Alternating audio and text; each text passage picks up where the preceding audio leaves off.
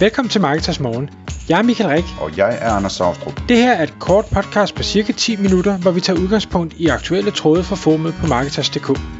På den måde kan du følge med i, hvad der rører sig inden for affiliate marketing og dermed online marketing generelt.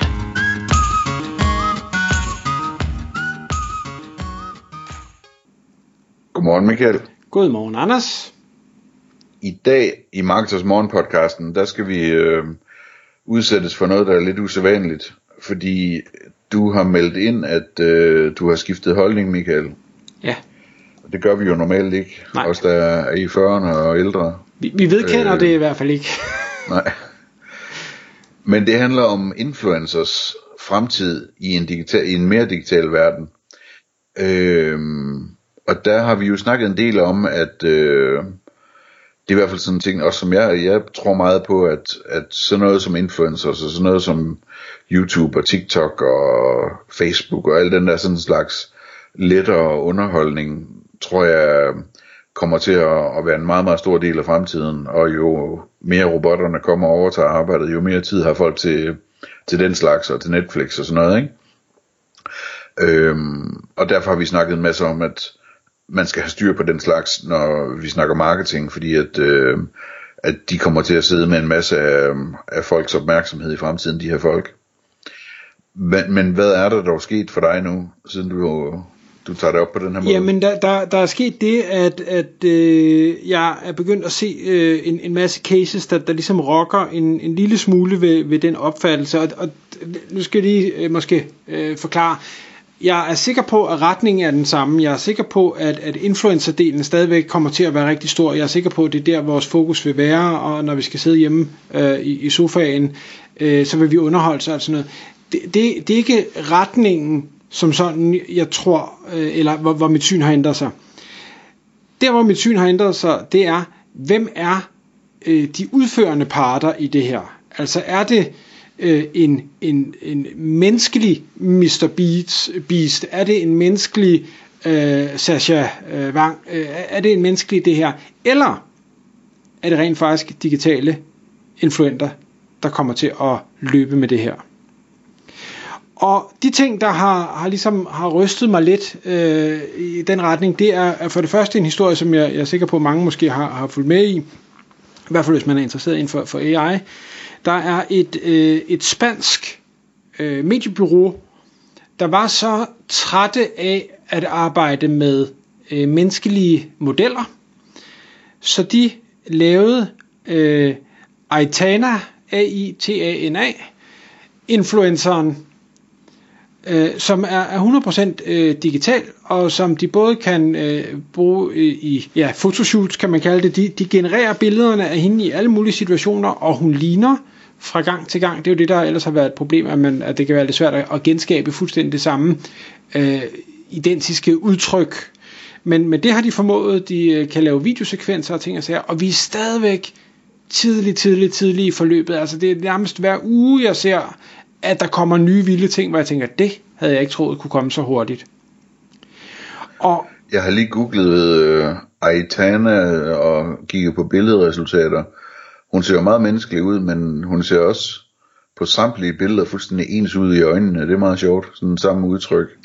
Ja, og billederne er jo også meget fine, men det er jo sjovt, selvom du ser på menneskelige influencers, det er jo også det udtryk, man gerne vil have, om man så gør det ved filtre eller alt muligt andet. Det er jo ligesom, det er jo Instagram-looket. Og så kan man sige, jamen ja, det der er et segment af det her, men en af de ting, jeg faldt over også, som rystede mig lidt, det var at sige, ja, jamen det er fint nok, vi har de her smukke, unge, nu hende Aitana har lyserødt hår, men det behøver ikke stoppe der. Der var en anden en, hvor det sådan mere er en jeg bor langt ude på landet-agtigt og har mine to hunde og er sådan måske prepper selvforsynende et eller andet, et mere hvad skal vi sige, råt look. Det kan jeg jo også sagtens. Det er jo et spørgsmål om, hvordan du definerer at den her influencer skal være. Og du kan skabe det hele. Nu nævnte du i et af de tidligere podcasts om var nogen i Portugal, der havde renoveret et eller andet. Og det er jo sådan en video, du har set, og det, vi er ikke der, hvor man måske kan lave en time lang video, nødvendigvis, medmindre der var rigtig mange klip. Jeg tror ikke, vi skal ret langt, før det her kan du også bare regenerere, behøver ikke gøre det virkeligt. Og så når hun siger, ja, men så er det ikke autentisk nok. Det er et spørgsmål om prompten. Jeg er sikker på, at du kan få det til at virke 100% autentisk, og med fejl og mangler og dårlig lyd og og bøge, og hvad man ellers tænker, at det her, det er det, der ligesom afgør, om det er menneskeligt eller ej. Det tror jeg ikke. Og det er bare 1000 gange nemmere at arbejde med ikke mennesker, fordi mennesker er bare besværlige, ikke? Og de bliver syge, og der er alle mulige mærkelige ting at sige. De vil have løn. Og de vil have løn, ikke mindst. Og den sidste, jeg faldt over, som også jeg synes var vanvittigt fascinerende, det var noget, der hedder... Ja, det er et eller andet på GitHub, og jeg bliver så ked af, hver gang jeg ser en eller anden noget film, hvor jeg tænker, det ser mega fedt ud, og så linker de over til GitHub, og så er det sådan noget, man skal selv implementere det og køre det på, og så står jeg af. Og det er rigtig ærgerligt. Men der tager de et billede, og så har det må du altså få, jamen, jeg skal få løst på. Ja. Du kan jo bare bede ERM fortælle dig, hvordan du skal gøre det. Ja, jeg ved det godt. Men det er lidt ligesom selvangivelse og sådan noget. Jeg hyrer folk til det. Det bliver for besværligt. Men der tager de simpelthen et billede, og så kan de simpelthen via sådan en stickman-agtig ting få det her billede til at se fuldstændig naturligt ud. Det bevæger sig og danser og blinker og smiler, og man bare tænker, hold da op, altså... Hvis jeg sad og doomscrollede på et eller andet socialt medie og så det her, jeg ville ikke stoppe op og tænke, det her, det er ikke ægte. Overhovedet. Og det er bare derfor, så tænker jeg tror retningen, yes, meget mere influencer, det skal være så autentisk som muligt, vi skal have AI til at virke ægte. Men jeg kan slet ikke se, at vi jo ikke allerede er der, hvor også os, der ved, at det her kan lade sig gøre, bliver narret. Så om et år eller to, jeg kan næsten ikke overskue, hvor vi er. Okay, men altså, jeg køber den 100%. Folk, de kan sagtens snyde, så det kan du og jeg også.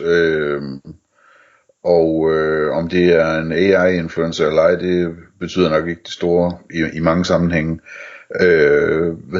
Hvis man har noget shampoo, man skal sælges eller et eller andet, men hvad betyder det forretningsmæssigt det her? Altså hvis du nu planlægger en fremtid som affiliate eller webshop, der skal markedsføre nogle produkter, og man har tænkt sig at markedsføre dem via influencers for eksempel, hvad betyder det? Hvad er det så vi skal gøre anderledes nu, hvor det er en stor del af det her AI-influencers? Jeg tænker, man kan angribe det på mange måder. En af de onde tunger i noget af det, jeg læste, sagde, at fremtiden er ikke styret af influencers. Fremtiden er styret af store digitale bureauer, der skaber de her influencers. Men der tænker jeg... Hvad for noget? Hvorfor store bureauer, man? Ja, fordi de er dygtige til det, de gør, så bliver de store. Tænker jeg. Jeg tror ikke, du behøver at være et stort bureau, og det er faktisk også det er min tanke i forhold til affiliate at sige, jamen der er jo ikke noget, når det her bliver så mainstream, så hvis man med lidt teknisk snilde kan skabe influencers, så kan man i princippet jo fint opbygge de her influencers. Hende der Aitana, tror jeg det var, havde 160 millioner følgere og har lavet 61 opslag, og jeg tænkte bare, hvordan kan det overhovedet lade sig gøre? Jeg er med på, at de har fået noget presseomtale. Jamen det var helt crazy. Og der kunne man jo godt som affiliate sige, men nu vil jeg lave en prepper influencer, eller nu vil jeg lave en fashion influencer, eller nu vil jeg lave en whatever, en bank influencer, hvis jeg var i låne nichen. Nej, undskyld, det var ikke det løgn. Det var 194.000 følgere. Jeg skulle lige finde det her. Men stadigvæk 200.000 følgere, det synes jeg er imponerende med 61 posts, og det er noget, de har fundet på for nylig. Og nu kan man sige, at hende der Aitana er blandt andet vist meget i fitness. Jeg tror, hendes Instagram hedder Fit Aitana.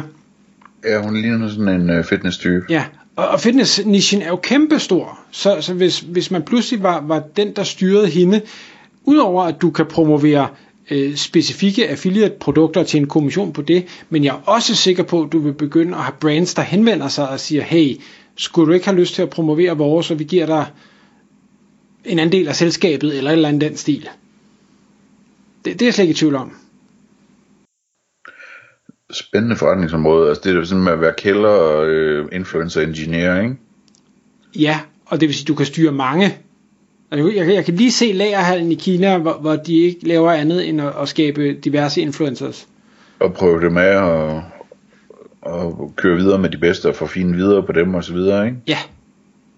Det skal nok blive sjovt. Man gør det i en uendelighed, for du kan jo blive ved at bare finde på nye, hvis det du har fundet på ikke resonerer med nok. Fint, gør man bare noget andet.